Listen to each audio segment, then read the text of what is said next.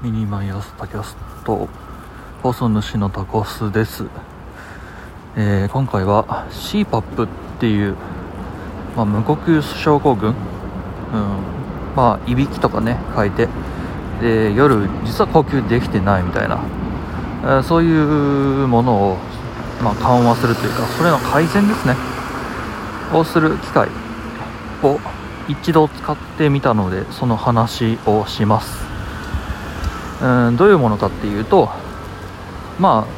あ本当にその誤解を恐れずに言うと人工呼吸器のようなものです。はい。えー、まあ機械本体があってね。でそこからチューブが伸びていてで、えーよくねこうなんだろうな。病病院とか行くとさこ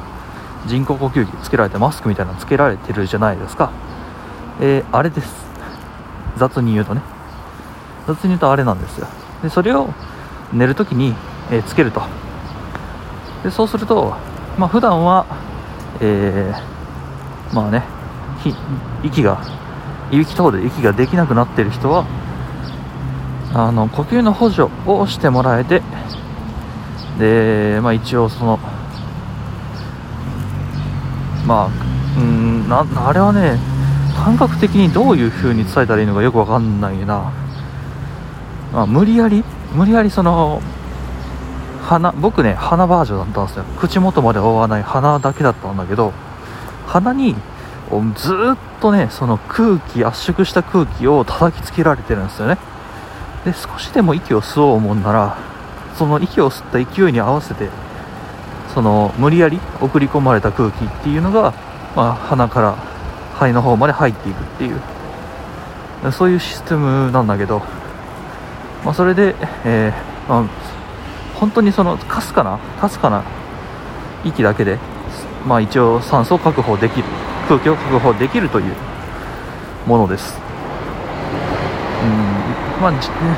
具体的にあんまりその想像つかない人はググってもらった方が早いかもしれない。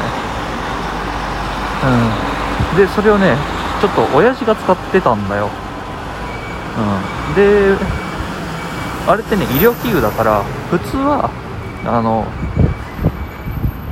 病院で一回精密な検査を受けてで、診断してもらってであなたにはその機械が必要ですと。ならない限りは使えないんだけど僕は親父がそうだったのでで一日だけ貸してくれっつってで使ってみたんですね。僕もすごいいびきすごいし最近あの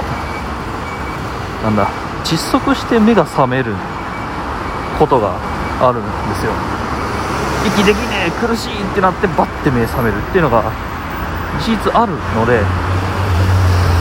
そこについてちょっとやってみたいと思っていたという話なんですが、えー駅に着いてしまったので一旦ここで切ります。はい、続きはもしかしたら帰り道にやるかもしれません。スタキャスト、まだどっかしらでお会いいたしましょう。それでは。